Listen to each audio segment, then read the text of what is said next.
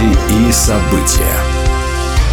Здравствуйте. С новостями религиозной жизни в студии Екатерина Ватуля. В Москве прошла ежегодная генеральная конференция объединения евангельских церквей «Краеугольный камень». На нее приехали 800 человек из 90 городов России. В этом году она называлась «Связь поколений», Организаторы уделили особое внимание взаимодействию молодых христиан с опытными служителями. Мы верим, что сегодня время, когда отцы и дети должны стоять плечом к плечу, строя Царство Божье и исполняя великое поручение, рассказали в объединении.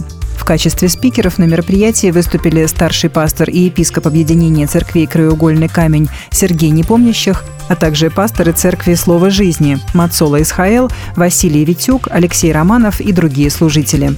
В конце конференции епископы и старшие пасторы объединения молились за молодежь и подростков, передавая им эстафетную палочку служения.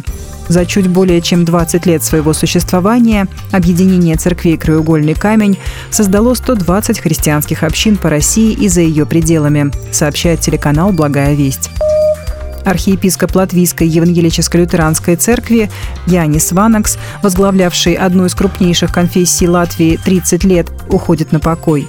Как сообщает Латвия с Авизе, теперь лютеранам Латвии предстоит избрать нового руководителя церкви. Согласно уставу, архиепископ может уйти в отставку по достижении 65-летнего возраста, а в 70 лет уже точно должен покинуть свой пост.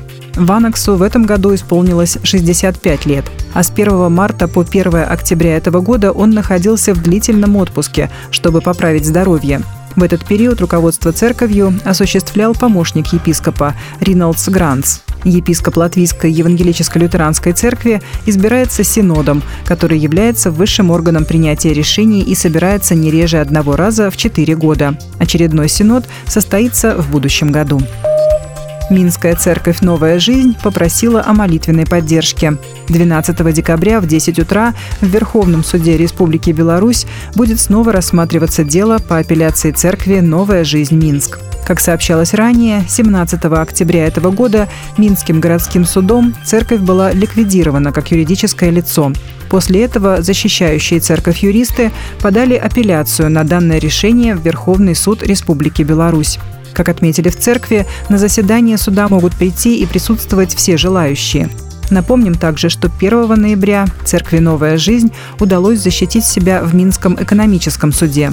Тогда с верующих пытались взыскать штраф в размере 460 тысяч белорусских рублей. Но по итогу судебного разбирательства сумма штрафа снизилась до 9 тысяч белорусских рублей.